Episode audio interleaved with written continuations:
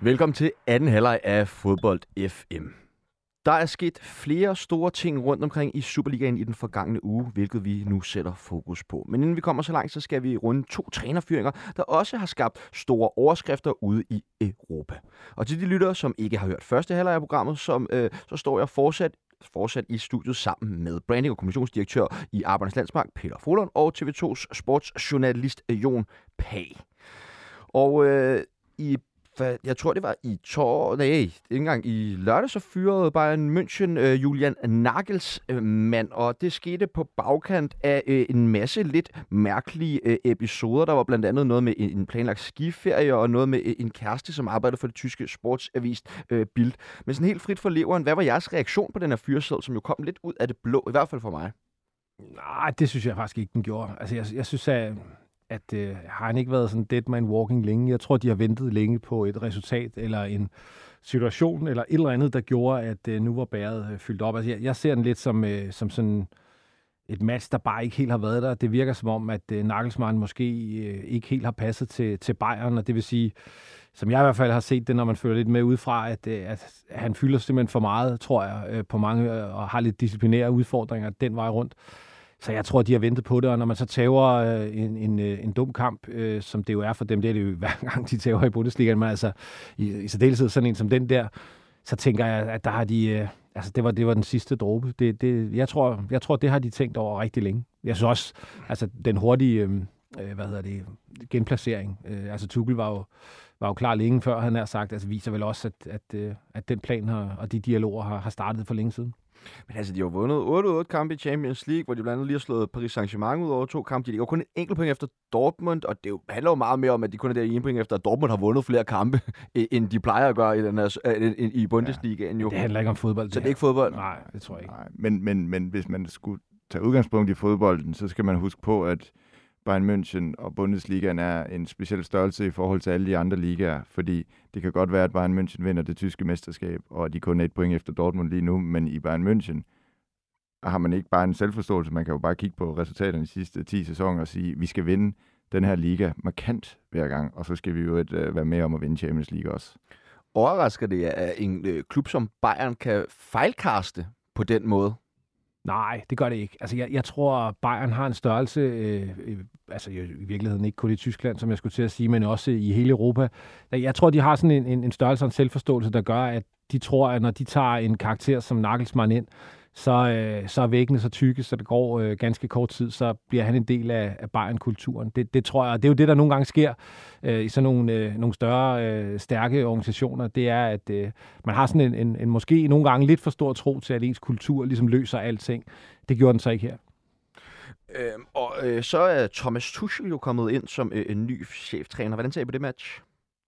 Det, altså, hvis jeg skal komme med en hurtig vurdering, så tror jeg, det er et godt match. Øhm Han har i hvert fald nogle helt andre værdier, øh, hvis man kigger på det personlige, end øh, Julian Nagelsmann har. Øh, og så har han, hvad er det for så, nogle værdier kontra Julian, Julian Nagelsmann? Åh, men, ja, men, altså, nu kender jeg jo ikke nogen af dem personligt, vel, men udefra set virker han lidt mere øh, rodfæstet, end øh, Julian Nagelsmann gør med, med, med, med det. Man havde sådan en fornemmelse af, at han har sådan lidt øh, omsvævende liv, og han har også det her wunderkid nede i øh, Tyskland, der blev øh, træner nærmest, før han gik i puberteten, ikke, og har haft succes med det.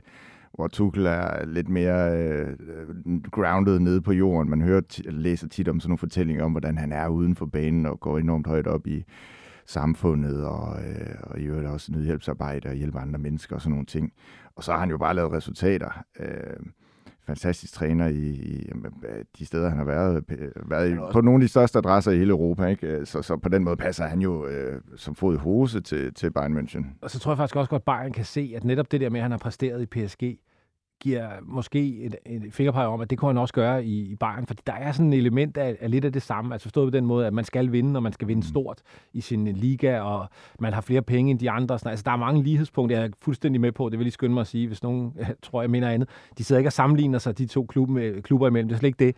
Men jeg tror bare, at når man kigger på Tuchel og ser på hans C V og ser, hvordan han har præsteret, så tror jeg, der er nogle Bayern-folk, der kan sige, der er alligevel en del bokse, vi kan sætte hak i, ja. At det, han har præsteret, som man også skal levere her. Og så tror jeg oven i det, som du siger, Jon, at, at, at altså, han har en helt anden profil udadtil, end, end den, de lige har haft. Og det er jo nogle gange det, der også sker, synes jeg. Det synes jeg også, man kan se i andre sammenhænge. Jeg ved ikke, hvor mange trænerfyringer vi kommer igennem, men tit så ser man jo det der med, at hvis man føler, man er kørt i grøften i højre side, så retter man jo bilen så meget op, så man kører helt over i venstre side tit. Og, og det er lidt det. Altså, der, der er kæmpe stor forskel i personlighedstyper, i hvert fald den offentlige del af den, på, på Nagelsmann og Tuchel. Og sådan er det tit. Øh, prøv at tage, hvad hedder det, Bo Henriksen, Capellas og så videre. Altså, der, der er tit de her, hvor man, man, man går fra den ene ende af skalaen til den anden. Hvad med det spillemæssige? Hvor stor forskel er der på de to træner? Og kan det komme til at bide Bayern lidt i røven, hvis de skal til at om Øh, hvad hedder, omskole eller omstrukturere deres øh, system nu her midt i sæsonen? Den må du gerne tage, Peter. Det er jo i hvert fald mere, det er jo i hvert fald lidt, lidt, lidt mere, hvad hedder sådan noget, øh, defensivt udtryk, han har, Tuchel, men, men jeg tror med de spillere, øh, han har, og, og med den øh, opgave, han helt sikkert har fået, der tror jeg, at han, øh, han har en fornuftig plan på at, at køre sæsonen til ende. Det, det er stadig den klart bedste trup, og hvis, jeg, jeg tror, han er klog nok til ikke at lave voldsomt meget om, for det tror jeg bliver svært med de spillere, han har. Men, men det er jo en lidt mere... En, øh, altså, det er jo ikke den her Red Bull-overfaldsfodbold-type øh, træner, han er, og der, det skal han vel have implementeret på en eller anden måde. Og det forlyder jo allerede nu, at øh, Julian Nagelsmann flirter med øh, Tottenham, og det leder os jo videre til øh, næste nyhed, fordi at søndag aften kom det nemlig frem, at italienske Antonio Conte er færdig som manager i Tottenham efter halvandet år på posten, og det sker altså efter gensidig aftale, at den her øh, kontrakt er blevet ophævet. Øh, ja, det, det, jeg ved ikke, om man så det pressemøde, som han holdt øh, efter tre-tre kampen mod Southampton, som måske, altså, ja, jeg ved ikke, jeg kunne godt måske have været fristet til at fyre ham, hvis jeg var Daniel Levy efter øh, øh, den. Men øh, ja, I får øh, samme spørgsmål med Nagelsmann. Hvad var jeres reaktion på den her fyring? Måske ikke lige så overraskende. Jeg læste nede i Istanbul på vores mellemlanding her i nat, og kom sådan til at tænke på, at Pierre-Emile Højbjerg, som jo fløj hjem med øh, landsholdets privat charterede fly fra øh, Kasakhstan til København, øh, jo har oplevet, at hans fly, at træner er blevet fyret, mens han sad op i, i sit fly, ikke? Og først har læst, øh, da, da de landede øh, i København. Og det er den eneste referenceramme, jeg har, fordi at ham taler jo så med jævnligt, altså Højbjerg, og taler selvfølgelig også med ham om, om øh, det pressemøde, som øh, Conte havde holdt efter kampen imod Southampton. Og det var tydeligt, at Pierre-Emile Højbjerg havde forberedt noget, han skulle sige, men også, at han havde lyst til at sige noget om, at hans træner havde sagt de her ting. Og så havde han sådan en indøvet ting om, at øh, det måtte de jo også lige fortælle om internt, og øh, han nok ikke ville sige sådan, hvis det var, det gik godt for klubben. Fordi det synes jeg også er en vigtig pointe. Den er todelt for mig, fordi hvor meget må en træner kritisere sin klub, når nu han rent faktisk har ret i noget af det, han siger i hvert fald, ikke? Altså, jeg synes, han, jeg synes her, hvis jeg skal runde den af, at han kaster både spillere og klubber for meget under bussen. Men, men jeg synes, der skal være plads til, en træner siger, der altså, kritiserer en klub. Det synes jeg faktisk godt, man må. Men så er det bare måde, man gør det på. Antonio Conte er jo sådan en flamboyant italiener, så han er måske ikke i stand til at gøre det så elegant, men som han, andre vil kunne han, gøre han det. Men han gør det vel også så ekstremt, fordi han jo søger den her fyresæde. Yeah. Ja. Altså det er vel det, er vel det, det ja, ja. i bund og grund ja, handler om, at det bliver så voldsomt øh, på, på det pressemøde, fordi ja. at, at jeg, i min optik, så tænker jeg, at en træner må sige præcis det, han vil om sit hold, hvis han mener, at, at det gavner det. Ja. Øhm, og, og i den her situation, så tror jeg, at han tænker jo kun for egen vindings skyld, hvordan kan jeg ja. komme ud af den her... Øh, og jeg synes, jeg, jeg synes også, altså der, der er jo ingen tvivl om, hvis du kigger på Tottenham, Tottenhams øh, historik og deres øh, pokalskab, og det kan man jo ikke sige uden at grine, fordi jeg ved ikke, om de har et. Det behøver, det, det er i hvert fald ret lille, hvis de har. Altså, så, så, så har han jo ret i meget af det, han siger, men der, hvor han, jeg bare synes, han tager den for langt, det, det er jo sådan noget med... Han sagde et eller andet med, øh, det er ikke et citat, men det er sådan et eller andet med, at de sidste tyve år med samme ejer er det samme sket mm. og sådan noget. Altså, det er jo sådan en meget personlig kritik af ham, der betaler hans løn. Og det, det, det, det synes jeg, han har en pointe i, at Tottenham jo ikke er, altså, hvad skal man sige, øh, altså, de er jo ikke contenter til ret meget, øh, ret længe. De spiller sig tit ud af de her pokalturneringer øh, derovre, øh, ryger ud af Champions League, eller hvad, hvad de nu er i, og mesterskabet i England vinder de heller ikke. Så altså, man kan diskutere... altså Levy har han været god nok, hvis det er det, de skal. Men måden, han gør det på, Conte, er bare ikke fed. Men han har jo ret i, at altså, nu skifter nu kommer der en ny manager. Hvis ikke de gør noget andet, så kommer han jo ind som en linje af mange managers, der har haft fuldstændig samme resultater, mere eller mindre. De kan kvalificere Tottenham til Champions League, øh, og så taler man om, når de bliver nummer fire, at øh, næste år kan de måske spille med. Det kan de ikke.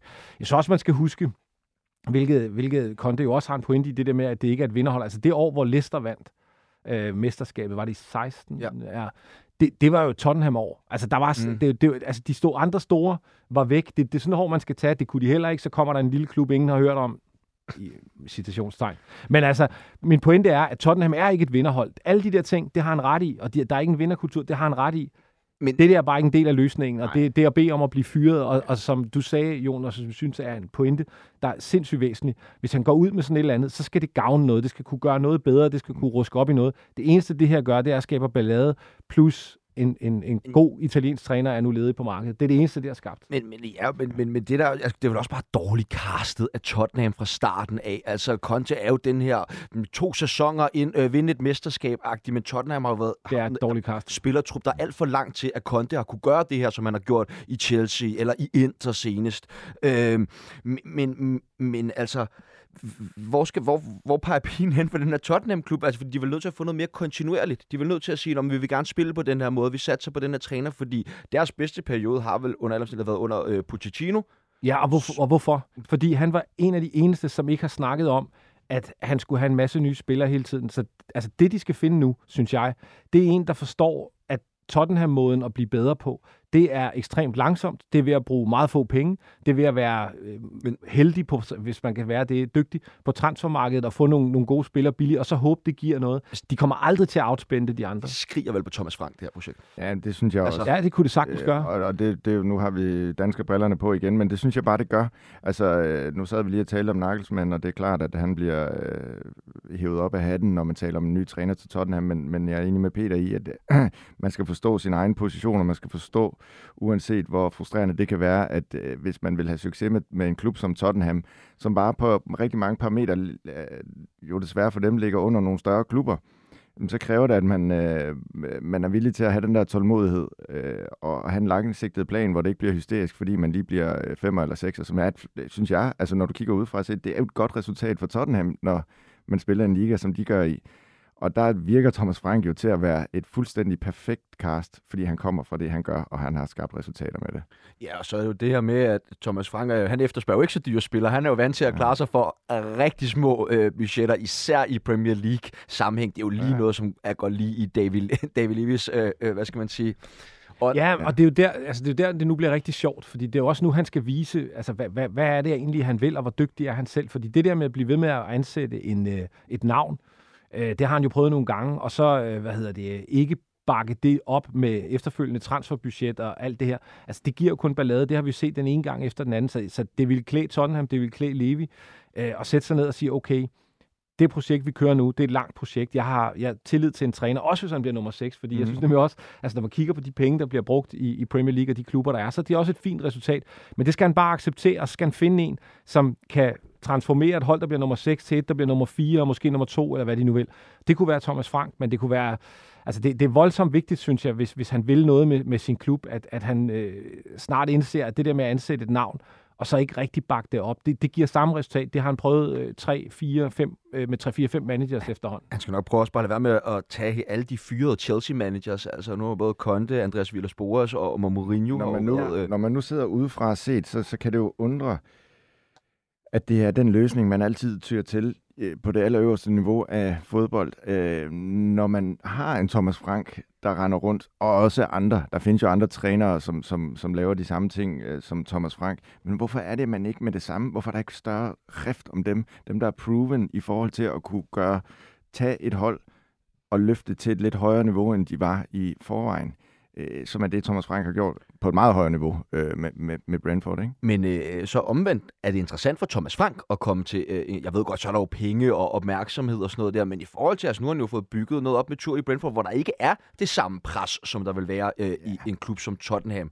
Eller skal han vente på en andet stort tilbud end lige præcis Tottenham, hvor jeg synes, det ofte sejler? Det er et drømmematch, det der. Altså jeg synes også, øh, det kan man jo altid diskutere, hvornår det rigtige tidspunkt er, men han har været i Brentford i mange år. fik dem op øh, via, ja, det var vel anden gang, de var i playoff-finale, det lykkedes dem øh, at komme op, og, og første sæson, svær, den klarer de. Så kommer den der anden sæson blues, man snakker om, det har der ikke været meget af, de ligger endnu bedre i år, end de gjorde sidste år.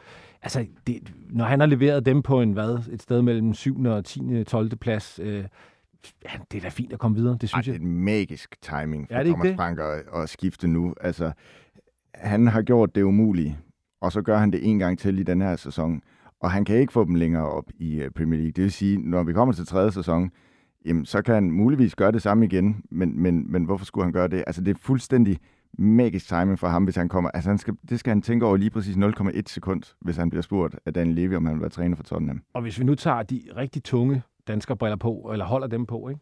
Så, så altså det her med, at øh, Stellini der, han er, er det ikke, den hedder, øh, assistenten, der overtager, er, at han øh, tager året ud og sådan noget, det, altså... Det er sådan noget, synes jeg, altså man er i hvert fald ikke lige løbet efter Nagelsmann nu og sådan noget. Altså, jeg, jeg, jeg, jeg synes godt, man kan se, at jeg, jeg tror, han er med i feltet. Det tror jeg faktisk, det kunne jeg godt forestille mig. Så er det bare det der, har man modet til øh, foran sådan en, en, en, en fuld bestyrelse der, samlet bestyrelse, at sige, prøv at høre venner, øh, hvad hedder det, vi, vi tager, vi tager en, en manager i Brentford. Det er jo det, det afhænger af, men, men tror, hvor kunne det være fedt? Franks held er, at han nu trods alt er blevet så stort i England, at han også er spiselig for en bestyrelse og, og fans i Tottenham at blive præsenteret som øh, træner. Det, det, det, det, og det er også derfor, jeg siger, at timingen er fuldstændig optimal for ham nu.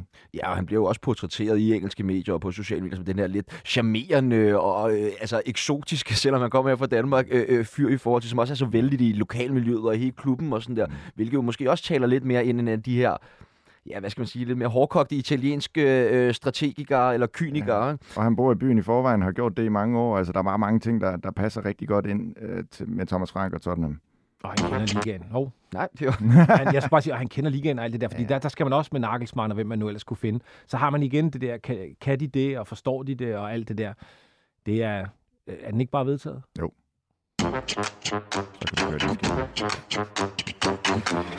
Godt, vi vender blikket mod Superligaen, hvor der faktisk er sket utrolig mange ting, selvom der ikke er blevet spillet på banerne rundt omkring. For i begyndelsen af sidste uge, der kom det frem, at William Kvist ikke længere skal være en del af bestyrelsen i F C København. Hvordan ser I på den udvikling? Ja, det er spændende. Jeg har jo sådan en forhistorik med William Kvist, da han øh, ikke ret lang tid efter at være kommet ind i bestyrelsen, jo er med til at træffe beslutninger om at fyre Ståle Solbakken, laver et interview, hvor han står med sin kaffekop og spørger, om, om jeg ikke har set... lavet det? ja, om jeg ikke har set fodbold i tyve tyve. Øhm, nej, men det er bare for at sige, at øh, så, så også som spiller, jeg nu altid godt kunne lide William Kvist, men jeg, øh, det kan jeg godt fortælle, jeg, jeg tror, at han synes, jeg var lidt anstrengende øh, som, som journalist, især, især efter han kom ind i øh, bestyrelsen, og det var jo heller ikke nogen... Øh, skal vi sige, nem måde. Han startede sit liv ud som bestyrelsesmedlem i, i F C København. Jeg tror ikke, det har noget med det at gøre. Jeg tror... Jeg, jeg ved, jeg, nu bliver det jo sådan noget med, med en vurdering udefra set og sådan noget, men der foregår jo ting i, i, i Danmarks første, største fodboldbestyrelse, som er på et forretningsgrundlag, som Peter måske kan snakke mere om, men, men nu har de lige udskilt fodboldklubben fra resten af, af forretninger. Det har... jo selvfølgelig en årsag, øh, som, som bunder i noget øko- økonomi. Og det vi foreløbig ved om, øh, at øh, fra, fra, fra den her, øh, altså fra, det er jo William Kvist selv, der har skrevet på Facebook og givet sin begrundelse for, hvorfor øh, han ikke længere øh, skal være bestyrelsesmedlem i F C København. Og han siger jo det her med, at han har været stemme i bestyrelsen, der holdt fokus på fodbold, frem for at trække øh, øh, økonomi ud til øh, aktiehaverne, ikke? Og det kunne godt pege ind på, at der foregår nogle ting, nogle, store, nogle lidt større strategiske ting omkring fodboldklubben F C København, og at ejerne, som er Lars Seier, Erik Skærbæk og hvad er det, han hedder den sidste, og det finder vi lige ud af. Øh, der, vi ved i hvert fald, øh, at, at der, der er de her tre øh, ejere, hvor især Lars Seier jo øh, har sit primære fokus på fodbolden, og de to andre har det lidt mere på den generelle forretning, altså LaLandia og Parken osv. Der er foregået et eller andet spil øh, inde i den bestyrelse, som vi jo ikke kan komme nærmere ind på, men som vi kun kan gisne om ud fra det, som William Kvist øh, har sagt. Men vi vil i hvert fald forstå på ham, at det har handlet om, at øh, han øh, har, har været fodboldens stemme i den der bestyrelse. Ja, og Peter, hvad fortæller det dig, at man ligesom vifter fodboldens stemme øh, ud fra bestyrelsen? Altså for det første vil jeg sige, at altså det er vigtigt, altså det, det, er jo, det, er jo, det er jo det er William Kvists version, det her, og det er jo, det er jo super god imagepleje, fordi der er jo ikke en fan i dag, som ikke siger, det er fedt, at du har kæmpet for mig og sådan noget. Altså det, den der del, skal vi, synes jeg, det, jeg, det kan sagtens være det rigtigt, det vil jeg gerne sige, men altså da jeg så det, der, der må jeg være ærlig at sige, der kunne jeg ikke lade være med at tænke, at, at der var også sådan et element af at beskytte sig selv og, få, og sit eftermæle, og det er jo et super professionelt, det skal man gøre, men altså, helt ærligt, hvis det, han skriver, er sandt, så skal han ud af bestyrelsen. Han sidder i bestyrelsen i en, øh, en professionel virksomhed. Han sidder ikke i bestyrelsen af en fodboldklub. Sådan er det bare. Mm. Porken, porken, parken, sport. Jeg er sulten, tror jeg. Jeg er træt. Flot, Daniela. Ja, det, det, Ej, det, det, det, er ikke, det er ikke stærkt. Nej, men altså, han, det, det, er jo en, det, er jo en, det er jo en virksomhed, han sidder i bestyrelsen af, og, og, og, og sådan noget med, at øh, ejerne ikke må tjene penge og sådan noget. Det, det, er, det, er jo, det er jo sådan noget, som vi fans engang imellem tænker, bare pengene vil blive i klubben og alt muligt andet. Men hvis du sidder i bestyrelsen, så er din opgave at generere øh, god økonomi og forretningsgrundlag, der er bæredygtigt, og selvfølgelig også for dem, der har investeret penge. Og det skal man også huske, at dem, der sidder i det her, øh, de her øh, altså ejerne, der sidder i bestyrelsen øh, også, altså de har jo egne personlige midler investeret i det her. Og, altså, så selvfølgelig skal de der have nogle bestyrelsesmedlemmer, der tænker på dem og deres interesser også. Og det synes jeg i øvrigt ikke, der er noget fortænkt i, hvis jeg skal tage det forretningsmæssige på, briller på. Ja, igen, fans ser det lidt anderledes, men selvfølgelig skal man da belønnes for de øh, risici, man tager. Så, så hvis de ting, han skriver, er rigtigt, så, så er det naturligt, han skal væk. Og så tror jeg personligt, alt det her handler om, at F C K gør sig klar til enten helt eller delvist øh, salg, altså det vil sige enten nye penge fra, fra en stor investor, der køber en, en større aktie, øh, hvad hedder det, andel, eller måske øh, dem alle sammen. Det tror jeg nu, det sidste tror jeg faktisk ikke. Altså jeg tror ikke Seier eksempelvis vil sælge, men i hvert fald øh, gør de sig klar til nye investorer, og så skal man bare have øh, efter deres vurdering en anden bestyrelse. Det, det synes jeg egentlig ikke er så dramatisk. Jeg, jeg læser et sted, at, altså, at, de, øh, at de prøver at forsøge at, at sælge parken, ikke? Altså, eller i hvert fald, øh, altså, og der vil de gerne presse F C K's lejeaftale op derinde, for at, ligesom, at forhøje prisen på et eventuelt salg af, af parken. Ja. Øh, Men selve klubben kan, er jo også, er, er sandsynligvis også øh, til salg, det tror jeg. Okay, øh, men jeg ved godt, at nu skifter vi rigtig, rigtig meget briller i dag, men hvis du kan tage de sportslige briller på, øh, Peter, altså er der så noget at være bekymret for i forhold som F C K-fan, altså øh, og med, hvis man har mere de sportslige briller på, i forhold til, at man fyrer William Kvist for den bestyrelse? Nej, overhovedet ikke, altså fordi jeg synes, det man skal kigge på, det er, altså hvordan har F C København ageret øh, senest, de havde mulighed for det i, i transfervinduet. Der er brugt penge, der er investeret i fodbolden, der er investeret i, at man kan vinde mesterskabet og, og, og kvalificere sig til Champions League, og det, det tror jeg ikke har været William Kvists fortjeneste. Jeg tror ikke, der er noget af det, som, øh, som øh, de andre øh, står for, som er i modstrid mod de sportslige ambitioner, man har. Så ja, ja, det tror jeg simpelthen ikke på. Jeg tror måske, øh, altså i virkeligheden, at, øh, at forretningen kan blive yderligere styrket, og man skal huske, at en yderligere styrket forretning giver flere penge til det sportslige. Så det, altså, det, det, jeg skal ikke på nogen måde negligere William Kvist, som har været en rigtig god spiller, og sikkert også øh, en, en god mand på ledelsesgangene, men jeg tror ikke, det betyder noget som helst. Og, og som du selv var inde på, Peter, så var William jo Kvist ude med det her meget personlige opslag på, på Facebook, men det er jo ikke den eneste, som ligesom giver dig på sociale medier for den her F C K-bestyrelse. Bestyrelsesformand Allan Agerholm, han agerer jo også en rimelig bramfedt på, på Twitter. Hvad tænker I om hans ageren der? I forhold til William Kvist? Ja, blandt andet. Ja, det ved jeg ikke lige, men, men jeg synes, det er vigtigt at fastholde Peters pointe, at vi her taler om professionel bestyrelsesarbejde og en kæmpestor virksomhed, som så bare lige har det twist, at der også ligger en fodboldklub i. Og det bliver så følelsesmæssigt, for der er jo ikke nogen, der er fans af Danfoss eller Grundfos eller Lego. Eller what. Altså, så, så, så det får den her følelsesmæssige dimension, som William Kvist spiller på i forbindelse med sin udtrædelse af bestyrelsen i uh, Parken Sport og Entertainment. Og det skal man være i stand til at kunne skille ad, fordi det er, som du siger, Peter, ikke hans job at tænke på fansenes følelser i en bestyrelse. Det er at tænke på, hvad der er det bedste for dem, der ejer klubben, og det er derfor, han sidder i uh, den bestyrelse. Og så spørger du øh, om Allan Agerholm. Ja, altså generelt den måde, han øh, befærder sig på på sociale medier. Hvis jeg tager det ud fra mit perspektiv, så er jeg øh, stor fan af åbenhed, så, så det kommer jeg ikke til at kunne indvende noget mod dem. Så kan man jo altid snakke om det, der så bliver sagt. Jeg synes jo for eksempel, at han har været lige lovlig hoven i forhold til, at man nu, også under hans ledelse, ikke har været i stand til at kunne for eksempel have et græstæppe inde i øh, parken. Og hvis de vil sælge det, så skal de jo nok i hvert fald på et tidspunkt finde ud af, hvordan man får anlagt et græstæppe, der er holdbart. Øh, men, men, men at han...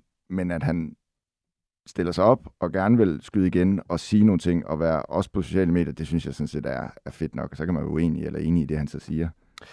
Med øh, William Kvists afgang fra bestyrelsen bliver det så mere sandsynligt, at der kommer et, øh, eller realistisk et indtog fra udenlandske ejere. Ja, altså det, jeg tror, hele den her øvelse handler om at gøre sig klar til, til, til ny kapital, som sagt. Og det kan lige så godt være for udenlandske ejere som alle mulige andre. Jeg tror ikke, altså det er ikke for, det, det kan hurtigt lyde som om, at, at William Kvist er sådan det rene ingenting. Det, det er han jo helt sikkert ikke. Men jeg tror ikke, at William Kvists afgang er, er udtryk for noget som helst andet, end at de ikke gider have ham i bestyrelsen. Han har ikke kunnet drive klubben i hverken den ene eller den anden retning. Hverken før, eller hvis han skulle genvælges igen. Så jeg, altså jeg tror ikke det, at han er ude nu, ændrer ret meget på, at, at planen er, at der skal nye penge ind. Øh, det vil være med eller uden William Kvist. Jeg tror ikke sandsynligheden er steget, men, men, øh, men altså om det er udenlandske, nobody knows, men, men, øh, men, men det her er, det, der, der hænger til salgsskilt derinde, det er jeg ret sikker på. F C København er noget dyrere end alle andre danske fodboldklubber, så alene det taler jo for, at der ikke er så mange i Danmark, der øh, kan købe dem, hvis de vil.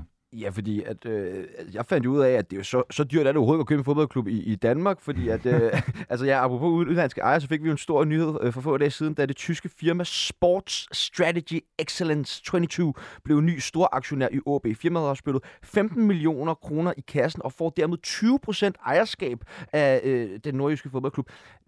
Det var der rimelig meget for, for pengene her øh, i Danmark i hvert fald. Jeg ved godt, det er O B, som sejler rimelig meget. Jeg ved ikke, hvor mange der har lyst til at købe sig ind øh, i, i den klub lige nu, hvis man havde pengene til det. Men det kommer lidt an på, hvordan du ser det, ikke? Fordi øh, altså, det koster det ikke sådan cirka femten millioner at rykke ned, øh, give and take fra Superligaen, og det er der en stor sandsynlighed for, at de gør.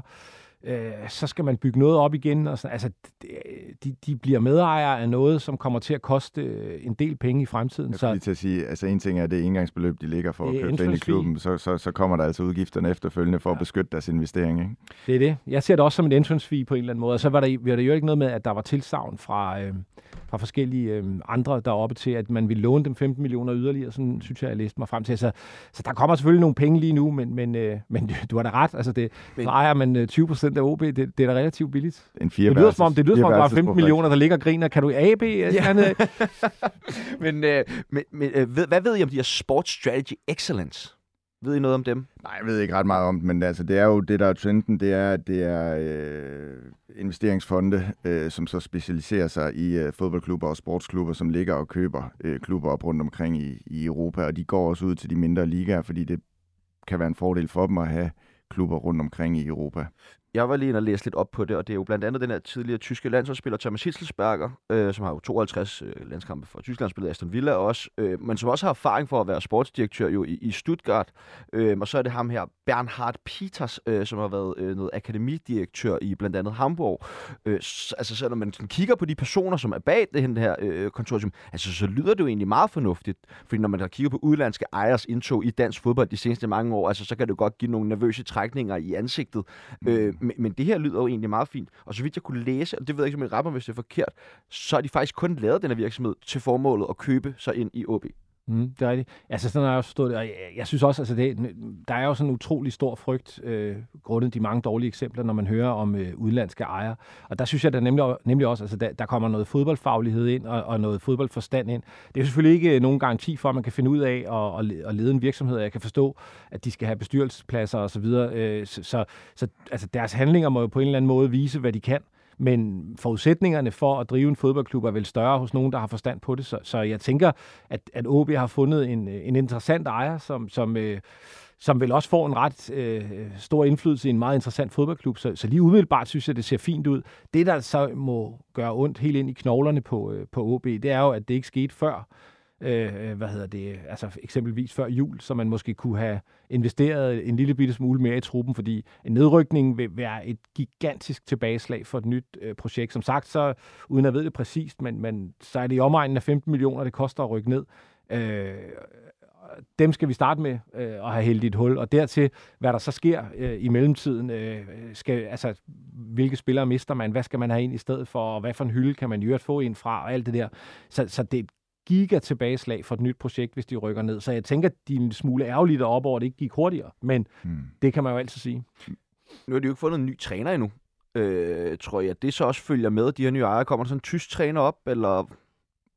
Jeg Ja, det er svært. Nej, det, det, det ved jeg ikke. Altså, det, det, det ved vi jo ikke noget om, men, men så stor indflydelse får de jo nok trods alt ikke i O B, at de ligefrem er med til at bestemme, hvilke træner, der skal med. Og det siger jeg uden at vide, hvad, hvad aftalen har været øh, i forbindelse med, med det her opkøb. Men, men helt generelt, fordi nu siger du det der med, med nervøse trækninger og så videre, øh, så, så er der jo en, en, en velbegrundet frygt hos fans for øh, udenlandske investorer. Og der er jo også gode eksempler, det, det skal vi lige huske, altså F C Midtjylland, øh, i princippet F C Nordsjælland. Øh, men der er bare rigtig mange dårlige øh, eksempler. Og uanset hvad, så er, det, så er vi jo tilbage til det her med, at fodboldklubber ikke er almindelige virksomheder, men det er virksomheder båret på følelser øh, og øh, loyalitet fra øh, fans. Og der ligger bare et eller andet ved i danske fans, at i det øjeblik, der går en udenlandsk øh, investor, øh, og måske endda også ejer ind, så sker der noget med dynamikken, så er der noget helt andet, man skal forholde sig til. Altså en udenlandsk ejer er svær at tilgive for fejl, end det er for en dansk ejer, der har været der i mange år. Thorborg i O B, altså de har i nu, jeg ved ikke hvor mange år, skrædet efter, at han skulle investere mere i fodboldklubben og i fodbolddelen, øh, men alligevel er der jo ikke protester ude foran stadion imod Thorborg. Jeg tror, hvis Thorborg havde været udlænding, Så, så havde der været sædeafbrændinger og alt muligt andet i, i Ådalen, ikke? Og det, det, det gør bare en forskel, og det er også derfor, at efter det her indtog af udenlandske ejere, der fik nogle af de danske klubber ligesom, altså der gik det op for dem, at her skal vi virkelig, virkelig være opmærksom på, hvad vi tager ind, fordi at det kan have så stor betydning for opbakningen for fansene. Altså kigger vi ind i en fremtid, hvor samtlige danske Superliga-klubber kommer til at være på udenlandske hænder? Nej, men jeg tror ikke, vi, altså jeg tror ikke, vi kan undgå, at der kommer flere penge ind. Altså nu, nu sagde Jon før det der med, at, at F C K's øh, hvad hedder det, øh, altså pris er så høj, så man er simpelthen nødt til at finde nogle investorer ude, fordi så mange er der ikke øh, herhjemme. Mm. Og der er selvfølgelig nogen, der er billigere. Jeg tror også, man kunne finde nogen, øh, der havde femten millioner op til O B. Men hvis man bare kigger øh, omkring i, i Danmark og investering i sport, altså så prøv at kigge på, øh, hvor mange af de store danske virksomheder går sådan massivt ind i, i sport. Det er der jo ikke rigtigt så mange, der gør, så, vi, så skal vi finde nogle enkelte personer, men altså, det, det har vi heller ikke så stor tradition for. Så jeg tror, mange af de her øh, nye investorer, nye penge, der kommer ind i Superliga-klubber. Jeg tror, de vil komme fra, fra professionelle investorer i udlandet. Det, som jeg tror, altså det, og det er jo bare mit helt personlige gæt, så det kan I jo grine af, hvis jeg tager fejl på et tidspunkt. Men altså, jeg, jeg tror, at på et tidspunkt, og det tror jeg nemlig, vi er forbi nu, den fase, der har der været sådan relativt mange forretningsfolk. Blandt andet, hvis I kan huske de to knallerter, der købte Fremad Amager, sådan et par amerikanere, der skulle have et skattefradrag og sådan noget. Altså, de aner ikke, hvad de lavede.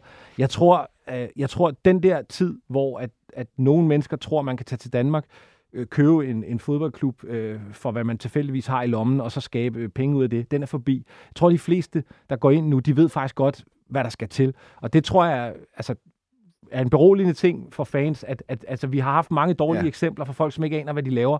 Nu er vi ligesom i, i level to, altså, hvor, hvor det er sådan nogen som Hitzelsberg og andre, sådan nogen som G F H, der kommer til Brøndby. Jeg skal skynde mig at sige, inden at jeg bliver kølhældet næste gang, jeg kommer på Brøndby Stadion. Det er ikke en vurdering af dem, jeg siger bare, der sidder fodboldfolk i, mm. i, i det her. Og det tror jeg, der vil være mere og mere, øh, mere, og mere af. Og, og, og, og i takt med, at man ser, det er folk, der ved, hvad de laver, så tror jeg også, at tålmodighed med dem stiger. Det var langt. Nej, nej, men nej. Du har helt ret, fordi vi er nemlig kommet forbi den fase, den lidt farlige fase, hvor at de udenlandske investorer pludselig fik interesse for danske klubber, og så sad der en masse danske klubber og tænkte, wow, vi kan sælge vores øh, andele lidt øh, højere øh, til de her. Og så fandt man jo ud af, at mange af dem, der købte de danske klubber, slet ikke havde interesse i de øh, klubber. De skulle bruge dem til noget helt andet. De skulle bruge dem som en del af et, et større forretningsprojekt rundt omkring i Europa. Og derfor så er det jo primært, fordi de danske klubber har fundet ud af, at vi er nødt til at være langt øh, mere grundige med, hvem det er, vi øh, sælger til. Og må jeg så ikke bare lige indskyde, at en af de mest veldrevne klubber i Danmark, og som har det allerstørste overskud, er Silkeborg I F, som er hundrede procent dansk ejet. Jamen, det, jeg holder selv med Silkeborg I F, for derfor kommer det til at virke lidt dumt. Nej. Nå, men det er bare for, øh, fordi de var jo øh, på et tidspunkt ude at flytte med tanken om, at, at man skulle sælge til udlandet. Lars Larsen nåede nærmest lige at sige for sin grav, det gør I simpelthen ikke. Øh, og, og Kent Madsen har jo også efterfølgende været ude at sige, der er simpelthen for mange dårlige eksempler på, at der kommer folk ind, der ikke øh, har interesse i vores klub, men har kun interesse i at bruge sit led i et større spil i deres øh, investeringer. Men jeg synes, det er interessant det der med, at det er jo klubberne selv, altså det er jo den erfaring, der er kommet efter alle de dårlige eksempler, at klubberne er langt mere påpasselige og finder ud af at finde det rigtige partnerskab, som Carsten V. og Jan Bæk jo har været ude for, prøvet at fortælle om ude i Brøndby, men den er bare stadig, og svær at sluge, og det er måske også det sværeste sted at øh, servere en udlandsk ejer, det er ude i Brøndby. Mm, jeg er helt enig, og jeg, jeg tror nemlig lige præcis det der, altså som sagt, vi er i fase to nu, den der første sådan Klondike, hvor alting går, og alt kan lade sig gøre, og hvis man hører om Øh, nogen, øh, der, der kommer med en, øh, en udenlandsk nummerplade og, og har nogle penge i bagagerummet, så er det fint. Altså, det, der er vi forbi. Man, man kan se, hvad der sker. Altså, nu, vi, vi kan jo nævne mange klubber. Nu nævnte jeg Fremad Amager, men prøv at tage, hvad der skete i Næstved med de to tyskere og sådan noget. Altså, der, øh, Esbjerg, det er sådan en helt anden historie, men altså, der, der er et hav af, af besynderlige ting, så, så lad, os, øh, lad, os, lad os tro, at, at øh, altså, vi er i en ny fase. Klubberne er blevet klogere, investorerne er blevet bedre, øh, og så må vi nok bare vende os til, at, at, at det danske erhvervsliv øh, og de danske erhvervsfolk har bare ikke tradition for at kaste sig ind i det her på samme måde. Øh, det kan være, det ændrer sig, men, men, men der er ikke rigtig sådan nogen tegn på det, som jeg i hvert fald lige ser det. Vi bevæger os fra det nordjyske og ned til Midtjylland, hvor der også var store nyheder at hente. Det blev nemlig officielt, at Thomas Thomasberg vender hjem og skifter sin titel som Randers cheftræner ud med at være cheftræner i F C Midtjylland med en kontrakt, der løber frem til tyve seksogtyve. Hvor overrasket var I over den her nyhed? Altså, Thomasberg blev øh, ansat? Ja. Ej, ikke så overrasket. Øh, nu sidder Peter og kigger op i luften. Jeg, øh, jamen det var, det var, altså, efter at Capellas blev fyret, der, der må jeg indrømme, at jeg også tænkte, jamen, okay, godt, nu kommer Thomasberg til F C Midtjylland. Så det var jeg ikke så overrasket over. Hvordan ser du matchet mellem de to parter, venner? Jamen altså, jeg synes, at det er, det er svært at sige andet end, det er et super godt match. Altså, han kender jo, han kender det hele. Han har... Øh, Ja, han har vel både været spiller og træner der, øh, og, og kender filosofien, og har været ude og få lidt øh, øh, erfaring andre steder fra, og jo i øvrigt gjort det altså, afsindigt godt. Jeg tænker nogle gange på, at Randers, øh, hvis der er et hold, man måske i virkeligheden taler for lidt om, øh, der kan der være mange grunde til, men så er det Randers øh, med de præstationer, de har lavet. Så, så jeg synes, matchet er fint. Det eneste, og det er ikke, fordi man altid skal finde et, et hår i suppen, men altså, det er jo så bare igen en træner, som får sit største job i F C Midtjylland. Og jeg havde måske tænkt, apropos det der med at være overrasket, det var ikke med vilje at kigge op i luften. Nej, nej, nej. Det. Men det der med at blive overrasket, så havde jeg måske troet, at man ville finde en, som havde prøvet noget større. Fordi det, det alligevel, altså det er altid en risiko at, at sætte folk op på en ny hylde. Og, og, og Midtjylland er en ny hylde for, for Thomasberg. Og det er nogle andre ting, det her med at, at, at præstere i Randers. Altså der, vi kan jo godt huske, at Randers har haft nogle dårlige perioder. Hvor meget taler man om det? Det kommer man til nu, øh, og sådan er der nogle ting, som bliver rykket et par, et par skaleringer op, og, og altså det, det vil jeg skynde mig at sige, jeg er ikke den fjerneste øh, mistanke om, at han ikke kan håndtere det, men det er bare igen en træner, som får sit største job i Midtjylland, og det indebærer, det indebærer en risiko. Ja, og er det ikke også lidt, altså hvis man snakker om de her top halvtreds og spille europæisk hver sæson og sådan noget, kan det så ikke være lidt en, en risiko at tage en, en træner som Thomas Thomasberg, som jo ikke rigtig har prøvet sig af i, i europæisk jo. sammenhæng? Jo. Og jeg kan også godt forstå, hvis man udefra set tænker, at det er lidt usikset med Thomas Thomasberg. Jeg... Steinlein. Hvad? Han ligner også Steinlein. Altså. Nej, men altså, to- Thomasberg har jeg stor... Resp- altså, ham beundrer jeg rigtig meget. Uh, han uh, har haft, synes jeg, en flot trænerkarriere, hvor, hvor han har bevist sig op igennem de klubber, han har været i Hobro og Randers, og bare skabt kontinuerlige resultater, har helt sikkert også været på blokken hos større klubber i længere tid i Superligaen, fordi at han har, har gjort det med Randers, som han har gjort. Og så har han øh, ud over det jo haft det her tudefjæs øh, stempel på sig, som han på helt magisk vis, i hvert fald synes jeg, har formået at smide fra sig. Øh, fordi når du møder Thomasberg, så er han enormt lun. Han er øvrigt meget, meget jordbunden. Øh, så vidt jeg ved, så bruger han... Ja, han, han er meget jordbund, og han, han bliver ikke hysterisk. Men ud af det, så er han ret sjov, super lun og faktisk en super fed øh, humor, så han kunne også i Midtjylland, forestiller jeg mig i hvert fald, udvikle sig endnu mere som profil udadtil, end man har set tidligere, både i Hobro og i, i Randers. Så jeg har egentlig ret store forventninger. Øh, men, men jeg kan også godt forstå det, du siger, Peter, det der med, når man har så store ambitioner, skal man så ikke ud og hente en, der måske både har prøvet det, og hvor man, hvor man, øh, hvor det ikke bliver en træner, som, som, som du siger, så faktisk det er meget godt sagt det der med, nu har de altså hentet en del træner, hvor det hver gang har været det største job, de nogensinde er landet i. Men man kan jo altid vende tingene rundt, øh, fordi hvis man vurderer, at Thomasberg er den bedste træner, og, og har den bedste spillestil til det, som F C Midtjylland skal nu, så får man i hvert fald en træner, der er helt nede på jorden, og som, øh, som kan det der. Ja, og det er jo også, altså det, det er vigtigt at sige, det var jo bare et red flag. Altså jeg ved ikke noget om det, og jeg synes også, at han er et godt match, og, og en, en, øh, en træner, som, som helt sikkert øh, fra dag et vil kunne gå ind og, og, og rykke nogle ting øh, med den trup og sådan noget. Så det, Altså, det er jo også bare sådan en konstatering af, at, at der er en risiko i, at man, man gør det. Det kan sagtens være, det, det det, man vil. Jeg troede personligt, at man, øh, man ville gå efter et navn. Men, men øh, det kan være, øh, apropos den, det jeg sagde før med, altså nu har man haft Capelle, som i hvert fald i teorien var et navn, jeg er med på, at det her også var hans største job, men det er jo den der, lad mig sige, og han har trænet en Leicester, den der historie, vi alle sammen har hørt. Altså, det, det har Thomasberg ikke, men, men, men øh, det var måske med vilje, at man ville lidt væk fra det. Jeg ved det ikke. Det er meget vigtigt, at de finder deres ben nu, fordi nu, det er, nu er det den øh, tredje cheftræner i øh, den her sæson, og så har han da taget de der to midlertidige fra, ikke? Så, øh, øh, og derfor er det jo også utaknemmeligt for Thomas Thomasberg, fordi han kommer ind og kan i princippet virke som deres tredje valg, fordi at han er den tredje cheftræner i den her sæson. Det må godt også være lidt mærkeligt, altså at have ført et hold i top seks, og så lige pludselig ja. skulle ned og spille nedrykningsspil. Jeg forstår godt, at Midtjylland er en meget større klub, og budgetterne og næste sæson og sådan noget der, men det må godt nok være en underlig fornemmelse at stå med som træner. Ja, ja det, det, det tror jeg også, det er. Men jeg, jeg tror omvendt også, altså det, det, det med, må være med, altså jeg er med på, at han får jo så ikke afslutning med, men det må være med enorm stolthed, at han lige får, får Randers med øh, endnu en gang, og kan forlade det der... Streg, det ja, er, det, det, det, det er virkelig godt, og han kan forlade det med, med, med oprejst pande. Jeg tror også godt, han ved, hvis vi skal være lidt, øh, lidt lige ud, altså, Anders kommer ikke til at være en super spændende deltager i top seks, det tror jeg ikke på. Jeg tror ikke, de kommer til at kæmpe om ret meget andet end, øh, end femte sjette pladsen, øh, fjerde pladsen på en god dag, men de kommer ikke i nærheden af noget. Og de kommer i hvert fald til at mangle Thomasberg, hvis ja, det havde skulle være tilfældet. Det, det, det er jeg enig i, så det tror jeg måske godt, han ved realistisk set. Så at kæmpe for den her syvende plads øh, og F C Midtjylland øh, mulige Europa-deltagelse via den her cirkuskamp, det, det er jo, altså, det, det, det tror jeg da også er meget sjovt. Øh, og og så, hvis man vender den om, så timingen for at komme til Midtjylland er jo god. Altså, der er jo en relativt god mulighed for at vinde øh, det der øh, grundspil, som jo et eller andet sted må være det første, øh, eller kvalifikationsspil, som må være det første øh, step, man har. Så jeg synes egentlig, det giver meget god mening, også for ham. Okay, eller tror I, at sådan som Jes Torup også har været op og vinde i forbindelse med, med de her ansættelse? Nej.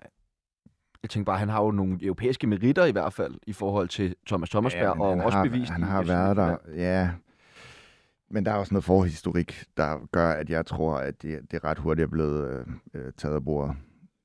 I Randers så er det jo øh, Rasmus Bertelsen, som øh, har øh, været øh, assistenttræner under Thomasberg, som skal tage over i, i Randers nu. Hvordan ser I det match? Jamen altså, ham har jeg jo også nu kendskab til, fordi at han har jo været som, som assistent i mange år, og han er mega respekteret i, i fodbold Danmark. Når du sådan ser ham udefra, kan du godt tænke, om det er den der klassiske assistenttræner, der bare går og gør det, som øh, cheftræneren beder ham om at, at gøre. Men han har så stor en stjerne i Randers F C, og også i resten af fodbold Danmark. Han er det der, vi nogle gange sådan kalder, han er en fodboldhjerne, men han er i øvrigt også, tror jeg, af min vurdering, enormt god til at styre en trup og skabe balance, og, og, og, og er i øvrigt også... grounded, altså der, der, der, det bliver ikke hysterisk med, med ham der, så, så det har jeg, det, jeg forstår sagtens, og jeg hylder, at man siger, her har vi en klubmand, der jo lojal i så mange år har passet sin assistenttrænerstilling, og er hoppet til, når der nogle gange har været brug for det, når der var trænerskifter og så videre, at vi siger, okay Rasmus, nu er det din tur, vi ved, du er god nok. Det synes jeg også, og så kan, altså, det, det er jo selvfølgelig den lidt kedelige historie en gang imellem, men mm. jeg kan egentlig godt lide historien i, at man, man har en organisation, man tror så meget på, så nummer to bliver rykket frem til nummer et, når nummer et forsvinder. Altså, der, der er sådan noget... Hvis, hvis det lykkes, og, og, og man kan det, så har man jo skabt en organisation, der er stærk og, og bæredygtig, og det, det synes jeg, kan man da også være stolt af i Randers, at man har en mand, øh, man, man har kørt, kørt i stilling. Altså, jeg synes også, det kan et eller andet. Mm-hmm. Jeg, jeg er med på, det er jo også meget fedt, når der kommer trænere udefra og, og alt det her. Det, det kan vi jo også godt lide. Men altså, ud fra sådan en øh, kontinuitetstankegang og en udviklingstankegang, så er det da, så er det da super fedt øh, gjort af Randers. Så, så får han succes, så er det da endnu en, en, en grund til at måske tale lidt mere om, om hvad de gør deroppe. Og det blev de sidste ord af anden halvleg af Fodbold F M, og dermed også de sidste ord af denne uges udsendelse. Nu vil jeg sende Jon Pagh hjem i seng, og Peter Froulund videre ud på McDonald's. Men jeg kan jo først sove i nat. Okay. Sent. Så må du lige ud og danse af, ja, eller? Det ved jeg ikke. Jeg ved ikke, jeg ved ikke hvor jeg er henne i min jetlag. Jamen, kæmpe, kæmpe stort tak til jer begge to, skal der i hvert fald lyde for at gøre selskab her i studiet endnu en gang, og som vanligt vil jeg også gerne rette et kæmpe stort tak til alle vores lyttere, som har givet og lyttet med, både dem, der lytter med live og på podcast, det sætter vi øh, stor pris på. Hvis du kan lide det, du hører her, så tøv endelig ikke med at, at dele det. Og hvis I gerne vil øh, melde ind med ris eller ros, så kan I gøre det på vores Facebook-side, Fodbold F M, eller på Twitter, eller du kan også sende en mail direkte til producer Kasper på k a d k snabel-a to fire syv punktum d k. Og som den opmærksomme lytter nok har opdaget, så er øh, ugens udenlandsdanskere udgået af åbenlyse årsager. Vi er tilbage igen samtidig samme sted næste uge.